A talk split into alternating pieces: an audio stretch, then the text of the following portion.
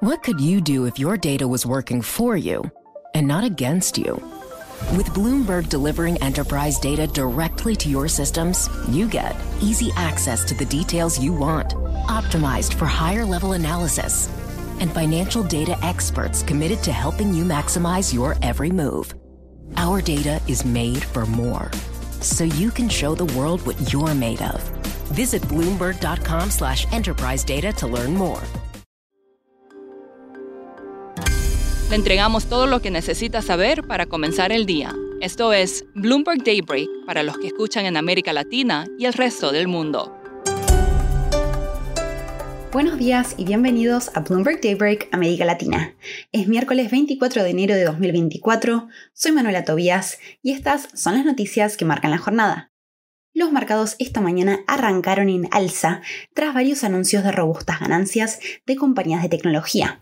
Los futuros de Nasdaq subían. Hoy reportarán resultados IBM y Tesla. China informó una nueva medida de estímulo económico. El Banco Popular de China reducirá en febrero los requisitos de reservas para los bancos en 50 puntos básicos, lo que agregará un billón de yuanes, o sea 139 mil millones de dólares en liquidez. Las acciones chinas en Hong Kong subieron tras el anuncio la libra se fortaleció después de que las cifras del PMI de Gran Bretaña fueran mejores de lo esperado. Mientras tanto, las economías de Francia y Alemania siguen con señales de desaceleración en enero. Reuters informó que Tesla planea un nuevo vehículo eléctrico para el mercado masivo, cuya producción comenzará a mediados de 2025. La empresa reportará resultados hoy tras el cierre del mercado.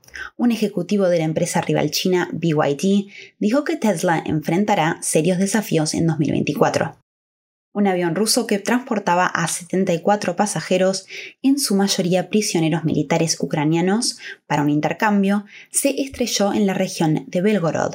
No está claro qué causó el accidente. Donald Trump avanza a una nueva nominación presidencial republicana y se enfrentará nuevamente a Joe Biden en noviembre.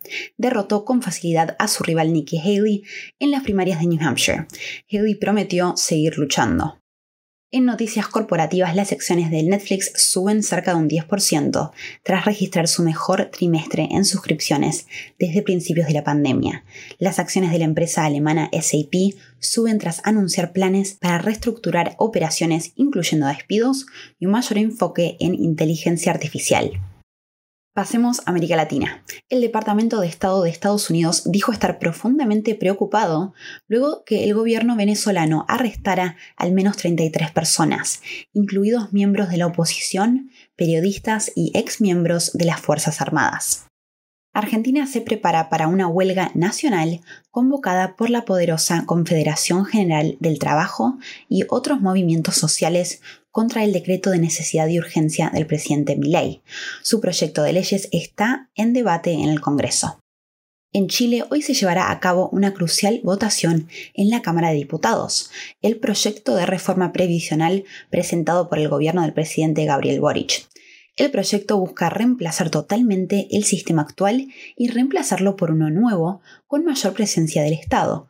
Para entender más sobre este tema, a continuación escucharemos a Eduardo Thompson, jefe de la oficina de Bloomberg News en Chile, sobre esta reforma. Bueno, lo que se discute este miércoles en Chile, en la Cámara de Diputados, es de vital importancia para lo que sería el legado del gobierno de Gabriel Boric. La reforma de pensiones lo que busca es elevar el monto de pensiones que se pagan en Chile en este momento. Recordemos que el sistema en Chile funciona a partir de cuentas individuales de ahorro de cada trabajador administradas por firmas que se conocen como las AFP, que son privadas. Lo que el gobierno busca es aumentar, hacer varias reformas, aumentar el, monto de las pensiones por medio de, un, de seis puntos porcentuales más que serían a cuenta del empleador. Y de ese monto, la mitad iría a solidaridad, o sea, a pagar las pensiones de gente ya jubilada y la otra mitad a las cuentas individuales. Y ese es el punto de contención más grande. Muchos legisladores de derecha dicen que todo debería ir a las cuentas individuales y no eh, a lo que es pagar solidaridad. También eh, eliminaría las AFP actuales. Lo que haría es eh, crear administradores de inversiones, pero otras empresas se encargarían de lo que es recolectar el dinero de las pensiones y pagar, de hecho, las pensiones. Esos son de los puntos principales de, que están en la reforma. Eduardo, ¿por qué el gobierno impulsa esta reforma? Las administradoras de fondos de pensiones en Chile tienen mala fama, partiendo por el hecho de que fueron creados durante la dictadura de Augusto Pinochet y ya con eso significa que, que, tienen muy mala reputación entre mucha gente. Además se les acusa de que pagan pensiones paupérrimas a gente que ahorró durante toda su vida y tiene una tasa de reemplazo muy baja, según algunos estudios. Al mismo tiempo la industria de AFP se defiende. Ellos son básicamente, las AFP son las principales inversionistas en el mercado de capitales chilenos, tienen más de 180 mil millones de dólares en activos bajo administración. Entonces su presencia en el mercado es muy importante y permiten que Chile tenga uno de los mercados de capitales más desarrollados de toda América Latina. Así que esa es la importancia que tienen las AFP en el mercado local. ¿Y cuenta el gobierno con los votos para lograr la aprobación?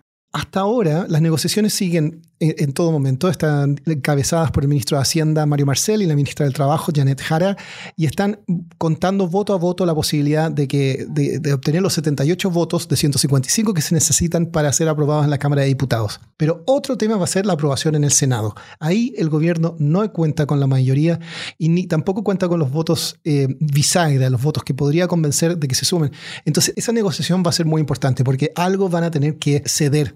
De todas maneras, si no logra ser aprobado, hoy día en el Congreso y, falla en la Cámara de Diputados, no obtiene los 78 votos necesarios, en ese caso no podría volver a ser presentado al gobierno y sería una grave derrota para Gabriel Boric. Y por último, Sex and the City podría llegar a Netflix. Según el New York Times, Netflix adquirirá la licencia de la serie de HBO y empezará a emitirla a principios de abril no está claro cuánto pagará Netflix por uno de los títulos más conocidos de la biblioteca de HBO. Esto es todo por hoy. Para más información de Bloomberg News en español, los invito a suscribirse al newsletter 5 cosas para que inicien el día bien informados. El link está en la descripción del episodio. Soy Manuela Tobías, gracias por escucharnos. Para conocer todas las noticias que necesita para comenzar el día, revise Daybreak en la app Bloomberg Professional, donde puede personalizar las noticias que desee recibir. También puede suscribirse a la versión solo audio en Spotify, Apple Podcasts o la plataforma de su preferencia. Eso es todo por hoy. Escuche de lunes a viernes Bloomberg Daybreak.